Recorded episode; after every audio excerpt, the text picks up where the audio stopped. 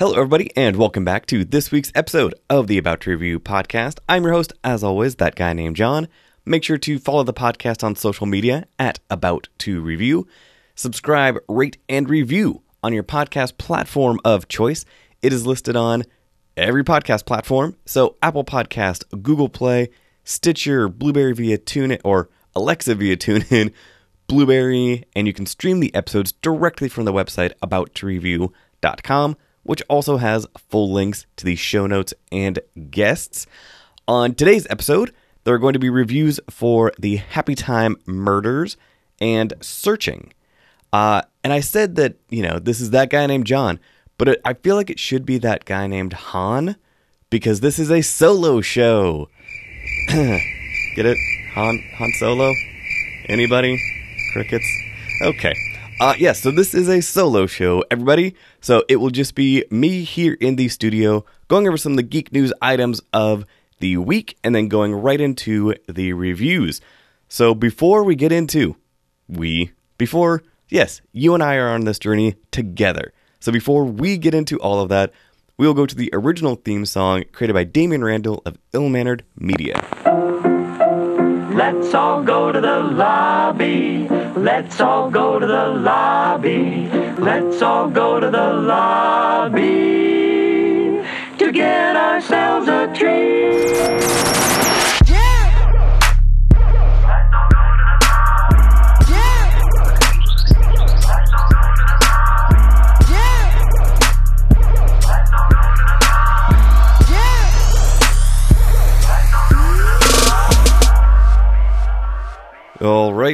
Uh, straight into the geek news since I am alone in the studio and I do not need to introduce either a new guest or a returning guest. Uh, but also, special shout out to uh, last week to first time guest uh, Michelle, aka Pizza Cat MV. Uh, I got some great feedback from the listeners. They liked hearing a new voice on the podcast, so I definitely will, you know, see if we can make that more of a common thing and getting some new voices along with the regulars, the regular cast of characters that you have come to know and love over the past couple years. So, yeah, the geek news items for the week. First thing, uh, Crazy Rich Asians, which, full disclosure, I have yet to see. Uh, I missed our press screening and I have been super busy, so I have not seen it yet. But the exciting news is that it is doing very well I talk about it on this podcast all the time. Representation matters. And so the fact that this movie is making a bunch of money, and not only that, but giving people the opportunity to see some of what their stories that they have lived through are being reflected, that is awesome. Almost more so than the fact that it is making a bunch of money, but that definitely helps, especially because Warner Brothers is now optioning both of Kevin Kwan's other books that apparently are part of a trilogy series of books, which I have not read either because apparently I just am not good at my job, I guess. Uh, but yeah, so the next book in the series is called Crazy Rich Girlfriend. And so they have already optioned that for a sequel, especially on the success, based on the success of Crazy Rich Asians. So that is exciting. I mean, it definitely you know, is not going to happen soon because Jon Chu, the director of Crazy Rich Asians, his next project, which I am super excited about, is Lin Manuel Miranda's first musical, In the Heights. They're doing a movie version of that. Anybody who has listened to this podcast for more than a couple episodes knows that I am a gigantic musical theater fan. It was my background, so super excited for that. So this probably this new sequel, Crazy Rich, or sorry, China Rich Girlfriend, is probably not gonna, you know, see the light for another couple years, which is fine. But yeah, it is just exciting. I love seeing diverse creators getting their chance, getting just the foot in the door to be like, hey, a cast that looks like this can make a solid movie. Not only that, it can make a lot of people happy because they see themselves represented on screen which does not happen as often as it should. So that is exciting. Uh, next, Jay Ellis, who was previously on Insecure as Lawrence. Uh, yeah, once he got off that couch in Insecure, yeah, he never went back. So he has been saying, staying super busy. People were all upset that he is not coming back for season three of Insecure. Now we know some of the reasons.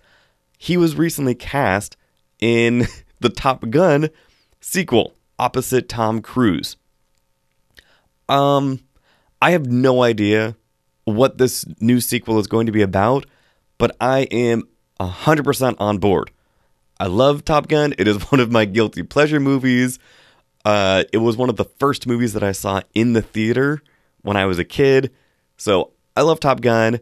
Jay Ellis being cast in that is interesting. and It is like, all right, cool. Because so far with the cast that we have seen, you know, they're kind of trying to connect it to the original. I mean, so far Val Kilmer, you know, was already cast, which I I am nervous about only because seeing recent interviews with Val Kilmer is is tough. It is just kind of depressing because he has had a lot of health issues in the past few years, and that has taken a toll. And so seeing him now versus what those of us who grew up seeing him in movies like Top Gun, uh, I mean Top Secret, you know, and all of those movies, but also Batman. I still maintain he is a decent Batman. He just is not a good Bruce Wayne. So, but that is a conversation for a different time. So, as far as what Jay Ellis's role is going to be, if he is going to be the kind of maverick character in this, because Tom Cruise's Maverick is kind of becoming the Viper esque role. So, kind of the instructor. So, who knows what is going to happen with that? But it is exciting. I liked Jay Ellis on Insecure. I'm excited to see what he does in, in Top Gun. Uh, and it is Top Gun. And I am saying it again on episode 123. I said it a few episodes also. I firmly believe that in this sequel, there will be more drone piloting than people expect. Because, yes, we still have amazing fighter jets. The F 15 is kind of getting remodeled, and they might be making new ones of those. But I feel like a lot of this is going to be drones, which I'm not too excited about. But I, I think that is just that is where technology is these days. So, yeah, watching somebody behind a computer screen some joystick controls for a drone, definitely not as dramatic as people in the cockpits of these actual fighter planes, but we will see. Uh, and yeah, we will not be seeing that movie for a couple years as well. Uh, moving on to another sequel. I mean, because Top Gun is a sequel. Guardians of the Galaxy Volume 3. Now, anybody who has been up on pop culture and in the news in the past couple of months, you know, has seen a lot of the fallout since the firing of James Gunn for his previous tweets and all of that. First of all, that whole situation is ridiculous, mainly because it was brought on by a certain group with a certain goal and they succeeded. Disney caved, and that, that is a problem because showing that group, and you know what group I'm talking about, but showing a group like that what type of power they have is just a really slippery slope. In the wake of that, you had a bunch of people, actually, the whole cast from Guardians of the Galaxy Volume 2, signing a letter to an open letter to Disney, be like, bring James Gunn back. Disney is stubborn, and they, they got to stick with their guns, you know. So they have they are not hiring James Gunn back. Then there was discussion of, oh, well, are they still going to use the script that he wrote for Guardians of the Galaxy Volume Three? Probably not. Not quite sure. But the big news having to do with Guardians of the Galaxy Volume 3 that they just announced uh, is that it is on hold. Now, again, these types of things happen in the industry, so sometimes it is not a okay, this movie is never going to get made. With this one, it just it something about it feels feels bad. Uh, but essentially, what happened was they were going to start doing some early principal photography. I mean, they they were not even going to start filming this for a few months, but that early production meeting and principal photography, Disney was like, you know, the timeline has been pushed out. You are free to look for other work, which in a way is nice of them because when you have these, you know, people on contract or freelancers and whoever you have making this movie successful, they are kind of in that hurry up and wait offense. They're not sure what the future of this movie is going to be. Disney was like, all right, we just need time to regroup, go work on some other stuff, pick up some other projects, because this is not going to be happening right now. So that is concerning. Um, based on the events of Infinity War Part 1, I, I mean, who knows how much that will have a ripple effect on the casting of Guardians of the Galaxy Volume 3. So it just it it sucks. The whole situation sucks uh, because it just there's an easy solution to this, but it will not make people happy. Certain people happy. But that is business. It is it that is going to happen regardless. Not everybody is going to love everything. But yes, as of right now, Guardians of Galaxy Volume 3 is on hold. Uh, I wanted to do uh, a real quick shout out since, you know, we were talking about uh, comic books and Guardians of Galaxy Volume 3. Uh, a comic book legend, Russ Heath, uh, passed away this past week. You probably do not know his name because he is not like a Jack Kirby, John Buscema, though that type of, of name. But Russ Heath, his first job was in 1947, working for a company that eventually became Marvel Comics, Timely Comics. He was huge in the kind of the war comics back then, the westerns, but then he transitioned into the EC comics, which were the horror comics, which led to a lot of fascinating things. I mean, there's a book, Seduction of the Innocent, and those old school EC comics, when you look at them, they're pretty incredible. Just what they were doing at the time, the create the creativity, the horror elements, the somewhat grotesque imagery that they were doing. And this was early. This was in the 50s. So there's one particular cover that he did. It is uh, Stories to Hold You Spellbound, uh, number four. Fantastic cover. I will actually put it up on my social media. Uh, it is a woman holding her own head saying, Come in, dear, I've been expecting you, as her husband is freaking out. Classic EC comic. So he passed away at the age of 91 this past week. So definitely shout out to him. Uh, legend in the game. Once you actually go through and you start looking through some of his things, you will realize if you are a comic book fan, you know some of his work. He even some of the ads that you saw in the old comic books that I grew up with, like the Roman soldiers, where you could buy a hundred Roman soldiers for like thirteen dollars. You know those toys. So yeah, shout out to to him. Uh, that is definitely a, a huge legend that is passing or that has passed away. Not passing away, has already passed away. Uh, Ruby Rose talked about this briefly on on an episode a while ago, but yeah, she was cast as Batwoman for the new CW show, which I'm a gigantic fan of the CW shows, except for Arrow. Arrow is the only one that I dropped out of like two seasons ago that I have not felt compelled to go back into. I will watch the crossovers because those are great, but something about Arrow, like that was the first one, I watched all of it. The more the other ones started coming out, and they reminded me more of just the ridiculousness of DC Comics of my childhood, especially Legends of Tomorrow. The show is just fun, quirky, whatever. But Batwoman is going to be joining the Berlanti verse, the CW verse, uh, and Ruby Rose was cast as Batwoman. That in and of itself is great. Totally down for that. Excited for it. Again, going back to some of kind of what I talked about with Guardians of the Galaxy Volume 3, there are certain groups of people who apparently just do not understand reality and blasted Ruby Rose for being cast as this, being like, I don't think she's right for it. Batwoman is a lesbian, blah, blah, blah. Uh, spoiler alert Ruby Rose is a lesbian and came out at 12 years old and talked about that. And because of all of this backlash, because of the impact of social media these days to not only the industry, but to the people involved, she left Twitter. She was like, I, I just, I, I'm not going to deal with this right now.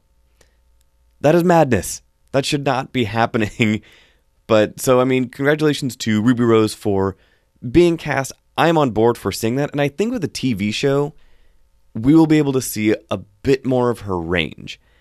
Because in the movies that she has done, the projects that she has done, she is is kind of fun, it's kind of quirky based on the role, whether it was in Triple X or recently The Meg.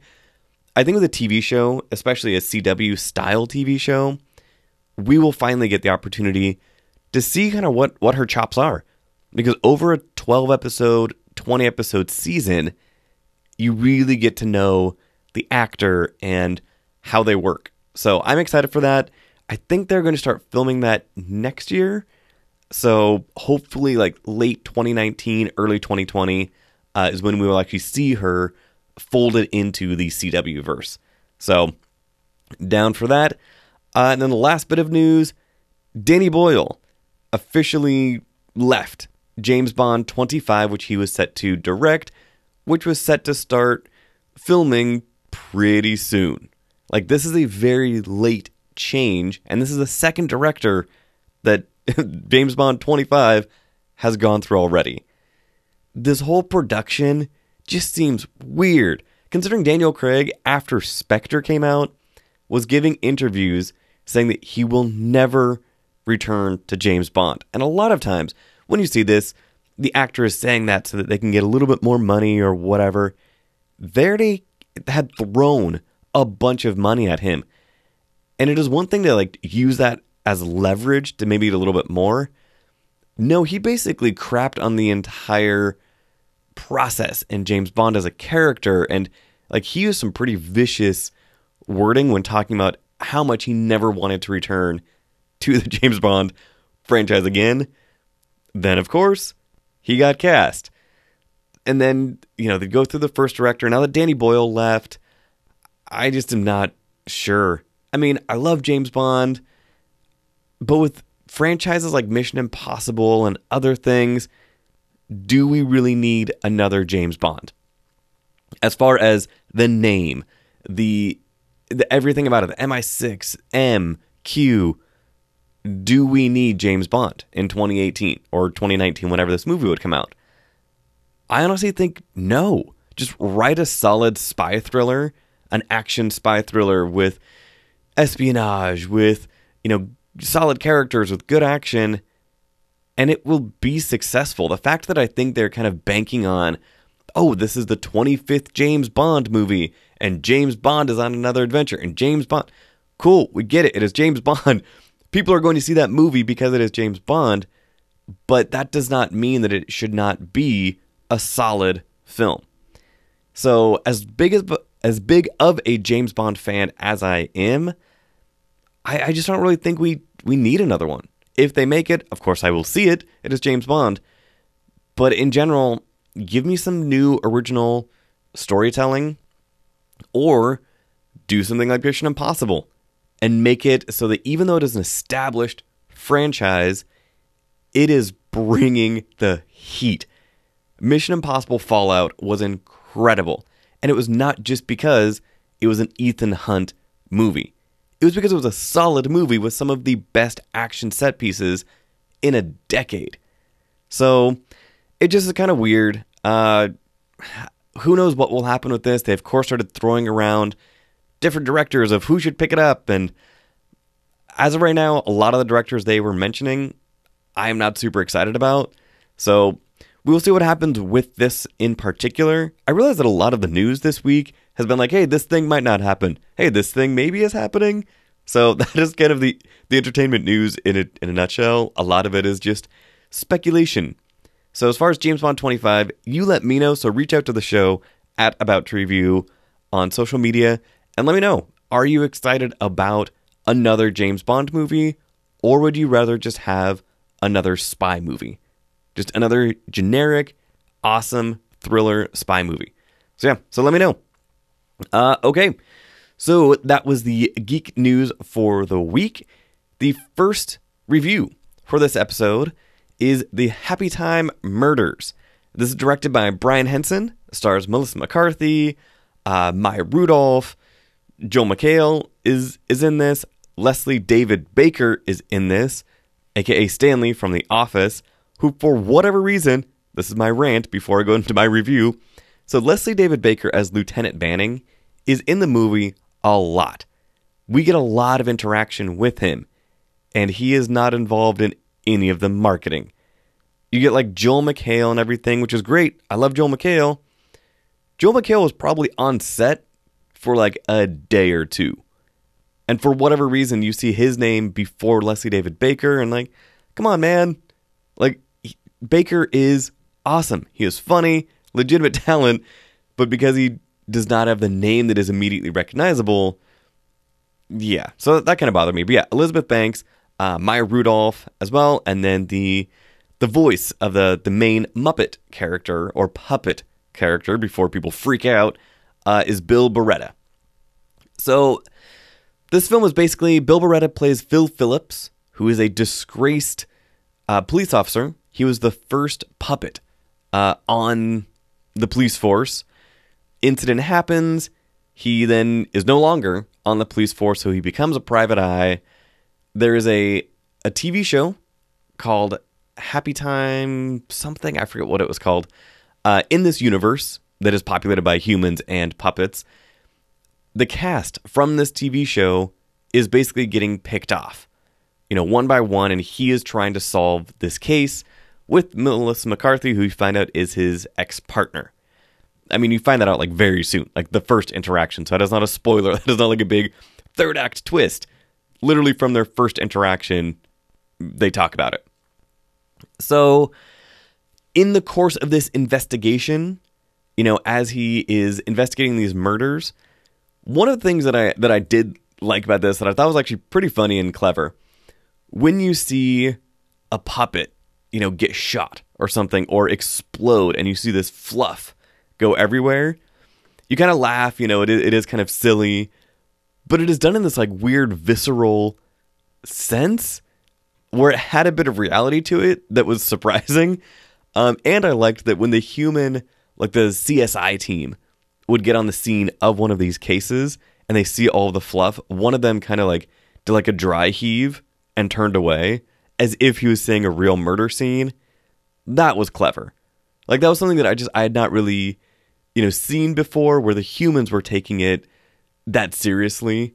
You know, like this was a legit murder scene. There is fluff everywhere, but those are body parts. You know, these are not puppets. These are real uh, creatures, real beings, I guess, in this universe.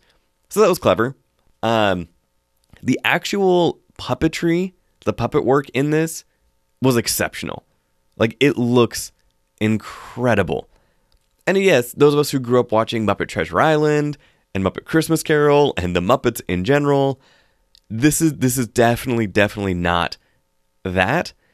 But at the same time, the the evolution of just the technology was really cool, and it is still hand puppets. It is still wires. It is still that classic thing. These are not you know a bunch of CGI characters. So the interaction between the humans and the Muppets, the puppets, uh, is where it gets a little bit not dicey, but Melissa McCarthy does a really convincing job of having chemistry with this puppet that she is juxtaposo- juxtaposed with. Some of the other characters, th- there was not really that, and some of the even the puppets, the syncing of of the mouth movements was not as good as some of the other ones, and it was it was noticeable. And yes, these are puppets; they're not going to be perfect. But I think with some of the voices, like Bill Barretta as Phil Phillips, it worked. Like it really worked with the tone, with the character.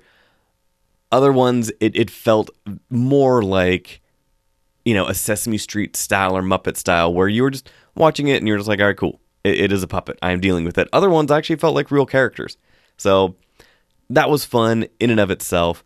There was some controversy when this was being made because in the tagline of the first trailers it said, No Sesame, all street. Which, of course, Sesame Workshop sued them. Keep in mind, this is kind of the snake eating its own tail. This is Sesame Workshop suing Brian Henson, the son of Jim Henson, who created the Muppets and Sesame Street, but they were saying that people were going to get confused by this marketing. Children, parents we're going to be confused, being like, oh, we should go to see, see this Sesame Street movie. No, dummy. No, that, that is not how it worked. So they lost the suit completely. The Happy Time Murders won the suit because the judge was like, um, so far, we have not, uh, like, you cannot prove that people have actually been confused, that people were getting the merchandise or advanced tickets thinking that it was a Sesame Street or a Muppet production or a Henson production to that level. So, no, and just threw the suit out. So, I mean, the whole thing was just kind of ridiculous. Just because they are puppets and it is done by the son of Jim Henson does not mean that these are the puppets and the Muppets that you grew up with. And that was some of the backlash, and it was so weird. There was a huge contingent of people being like, I hope this movie fails. They're ruining the legacy of Jim Henson, blah, blah. Why? They are puppets. Anybody can do, like, have you not seen Avenue Q? I mean, th- this is not a new thing. And if you really go back and look at it, Jim Henson's original puppets, it was a black and white, like, go, I, I will even put a clip into some of it. Like, it was an adult themed puppet show back in the day, like originally with Jim Henson. So people getting all up in arms about it was just dumb. Speaking of dumb, and that was a smooth transition. Uh this movie so like I said, the the weight of the characters, you know, for the most part felt kind of cool. Some of the interactions were better. Um the the script and the storyline was dumb. It, it was it was it was pretty dumb. You get these people from this TV show who are getting picked off and then they have to investigate. And the whole time, like, you are supposed to buy in to this premise that was borderline, not borderline offensive, it was offensive. Essentially, the puppets in this world in which they exist, they make the correlation that the puppets are people of color and that they're discriminated against and police brutality and everything, and that the only reason the humans do not have racism is because now they both banded together against the puppets. What? Like, the social commentary of this movie is so completely tone deaf that it was just offensive. It was like, so wait, we are supposed to believe that racism no longer exists, but puppetism does, and that is a big a bigger issue than race. What? Like I could see what they were trying to say, but they just failed. Like that it was just a dumb way to go about it. When I was thinking about this movie and like looking at my notes that I always write in the theater, I had to really think about it. I was like, wait, how did this movie end? And that is that that is a shame considering I just saw this a couple days ago and I had already kind of jettisoned it out of my memory. Um that that was just kind of weird. Uh, and what was also weird is so this was co-produced by the H Brothers, which is a Chinese production company that has done things like Mile 22, Warcraft, Molly's Game, Hardcore Henry, the upcoming Peppermint. So they are a huge production company, which normally, when you see these co-productions with a US distributor and a Chinese producer, it is to kind of get around the very intense Chinese uh, guidelines as far as bringing in new movies and media and censorship.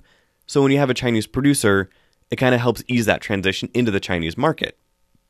That being said, this movie is such a weird choice for them to produce because this movie will never make it past the Chinese censorship film bureau. Not a chance. So it was interesting that they produced it usually to kind of help with the the marketing and everything like that once you get to the Asian markets. But there is no way this is playing in in China. Um, and if it does, it will be a much much smaller thing. So that that was just kind of an odd choice. Um, but yeah, the actual characters themselves, Melissa McCarthy, she is funny. I like Melissa McCarthy. I have seen a bunch of her movies. She is funny. She is a legit like improv style comedian where when you see the behind the scenes footage, when you see outtakes, or even just her on SNL, like she she gets it. She understands comedy. But this movie, like I just she was one of the only good parts in it. Um, and she has some really funny stuff that happens, but a lot of the other human characters, like Elizabeth Banks, I honestly can't remember what happened to her in the movie. And I was like, what? Uh, you know, I just had to think about it. That sucks. Uh, McHale was funny, but again, he was on set for like a day to knock out all of his stuff. Uh, Michael McDonald, a Mad TV veteran, he was in this movie for a little bit. That was great. I'm a huge fan of Michael McDonald. But in general, the human characters, other than Melissa McCarthy and Maya Rudolph, who Maya Rudolph, can we just please start a petition to give her her own movie? Every like it seems like so many movies they're like, all right, you're really funny. We understand that you're gonna be the sidekick. You're gonna be the foil. You're gonna be you're, you're still gonna be there because you are funny and we really like that. But we're not gonna give you your own movie. I just I think that is weird. So because I'm a huge Maya Rudolph fan and she can carry a movie, like she she is better than just being the person in the like in the, the side character who gets to say some funny stuff and have some good dialogue. So uh, one of my favorite parts of the movie was in the credits. Not just because I love behind the scenes and outtake stuff, but because it actually showed you the green screen stuff that they were doing with the puppets. That was really cool. And to see how they interact with people, to see the outtakes. So, uh, yeah, that kind of wraps it up for for the Happy Time Murders. The official rating system for this podcast, if this is your first time listening, there are only three choices. No letter grades, no stars. The three choices are good, bad, or ugly. A good film was something that you came out of the theater and you're like, you know what, that was great. Let me text my buddies, my friends, family, whatever, and just be like, hey, go check this out. You will enjoy it. That would be a good film. A bad film was something you walk out of and you were like, you know, I did not really hate it, but it was just kind of blah. It was just kind of there and not really something that you would immediately recommend. Ugly, avoid at all costs. Pretty self explanatory. Uh, the Happy Time Murders. So far in 2018, there have been some really standout films in a lot of different genres. On the flip side of that, there have been some movies that are trash.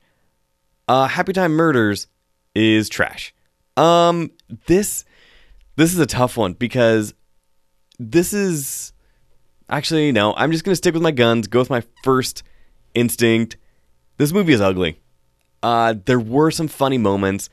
There were some funny interactions but there is zero reason to spend money and see this in the theater. Zero. Save your money, go see something else. Yeah, wow. Uh, it was just again the tone deaf social commentary, the development of the characters. It was just kind of just weird. Uh, yeah, this this is ugly.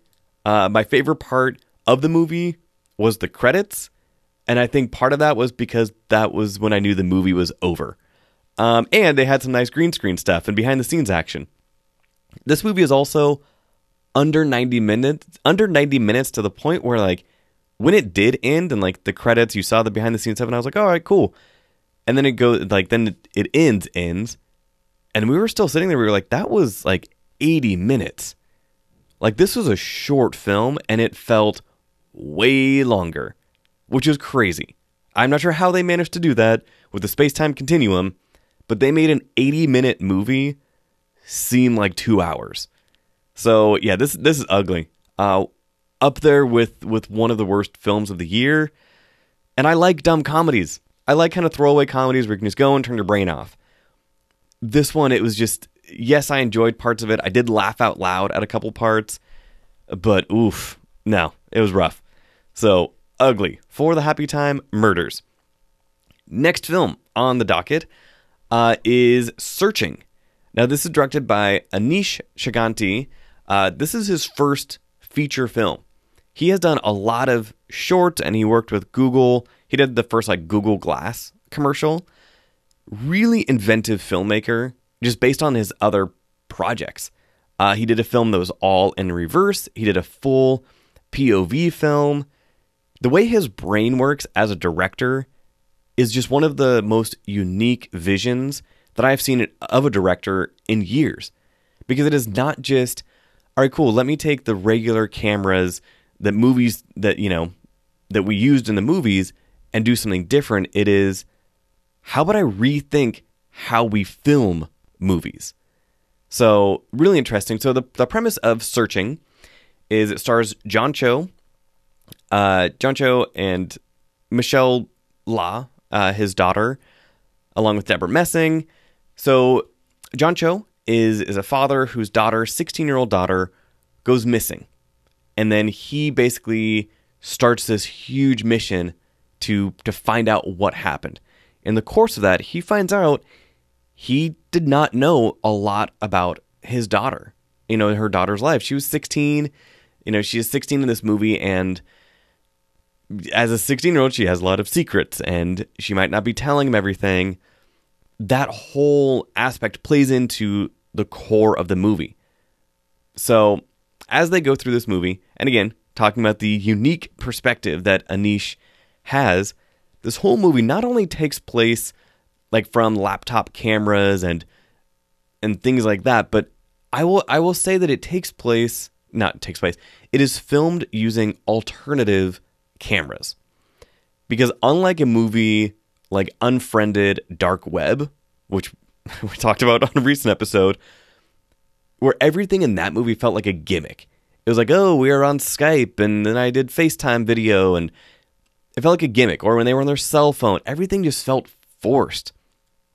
With searching, so it takes place a lot on laptop screens, and sometimes when it would go to like a uh, like a, a drone or helicopter style shot, immediately I was like, oh, that kind of sucks that they you know that they did that as opposed to sticking with this format of using the computer screen.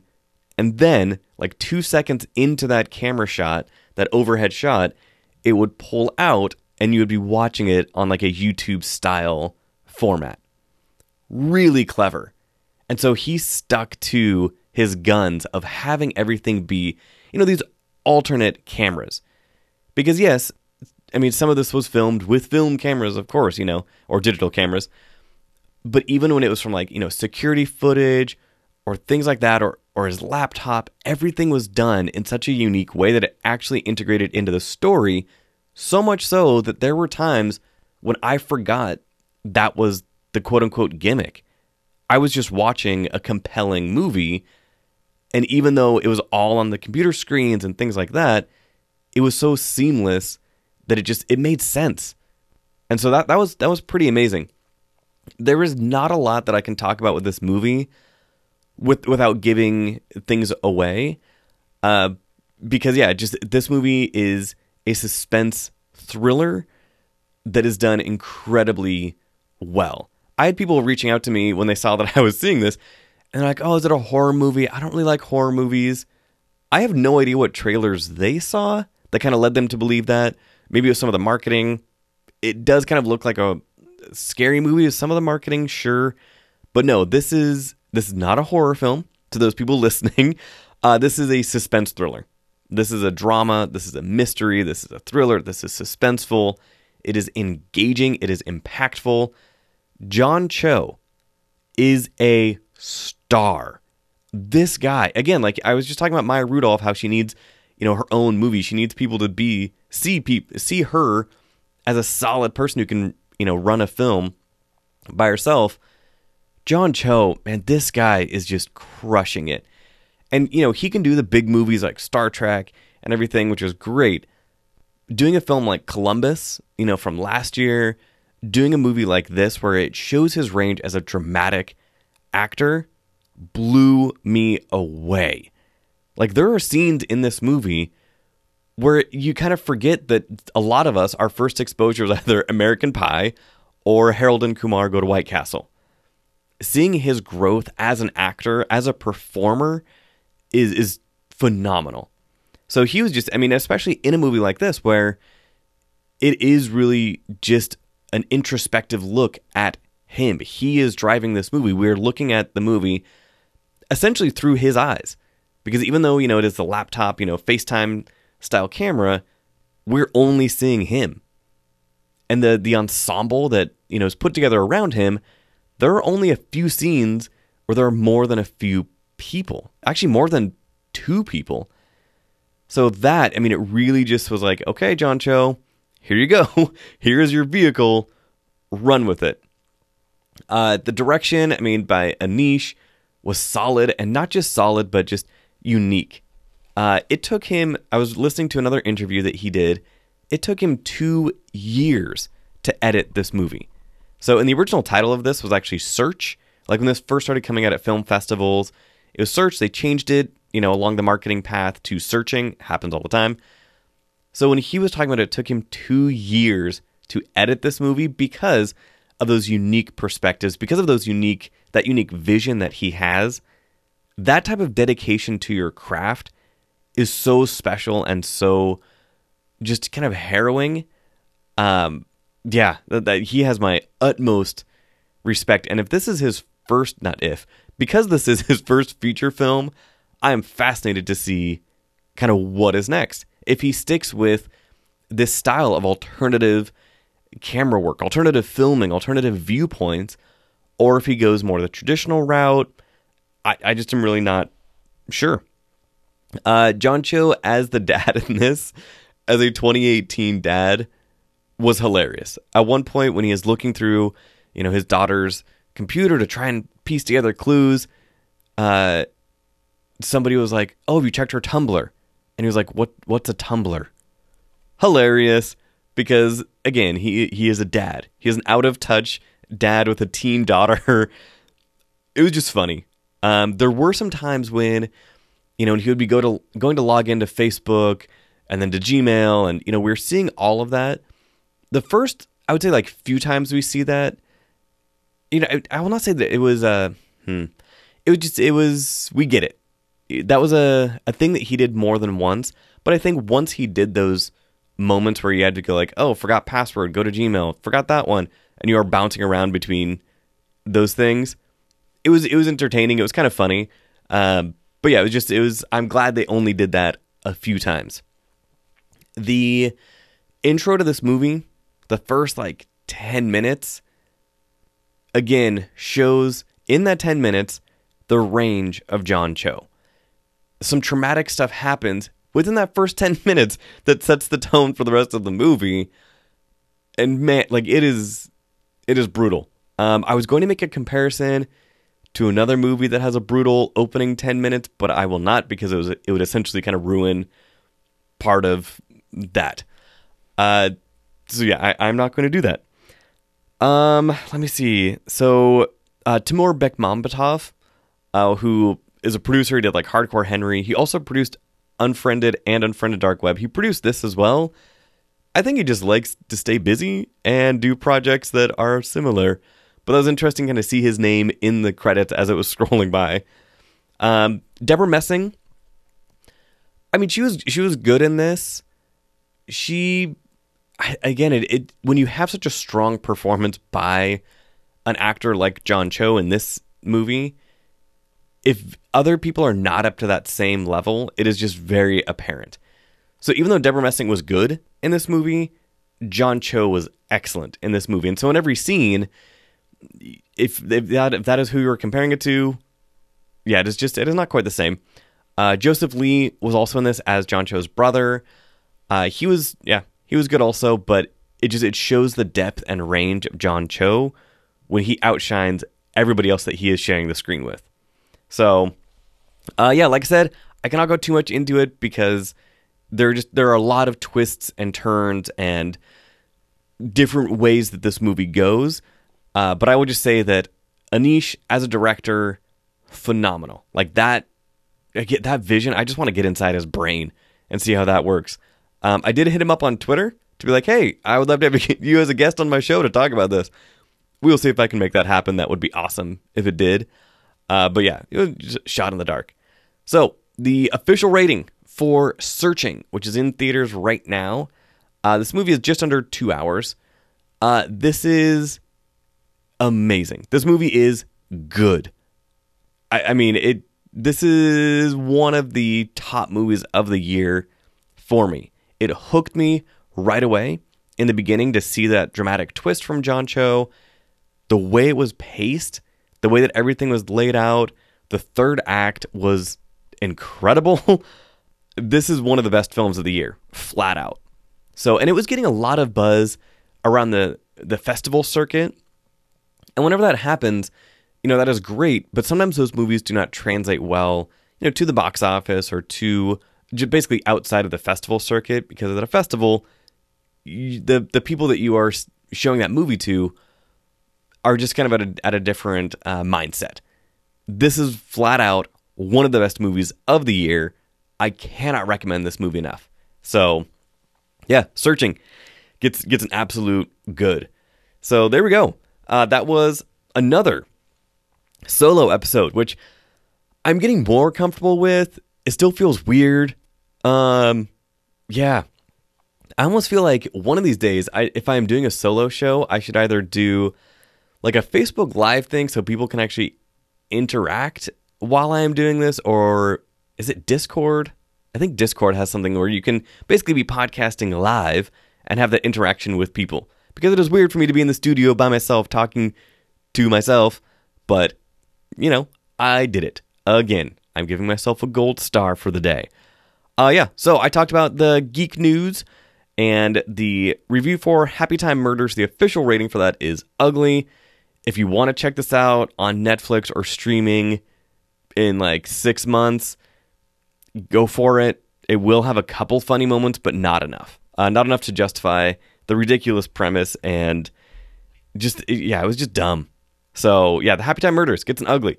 Searching, on the other hand, gets a good, one of the best films of the year. Give John Cho more of everything.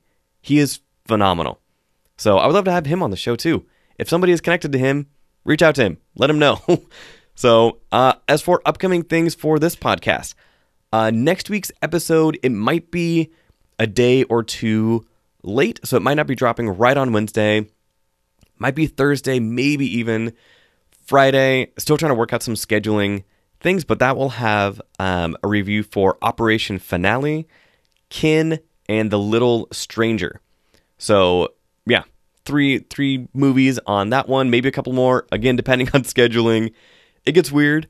Uh, but then after that, I will be going to Rose City Comic Con. So that week's episode will be all about Rose City Comic Con. Uh, going to be hanging out with Nick and Dyer from the Northwest Nerd podcast down there. Super excited for that.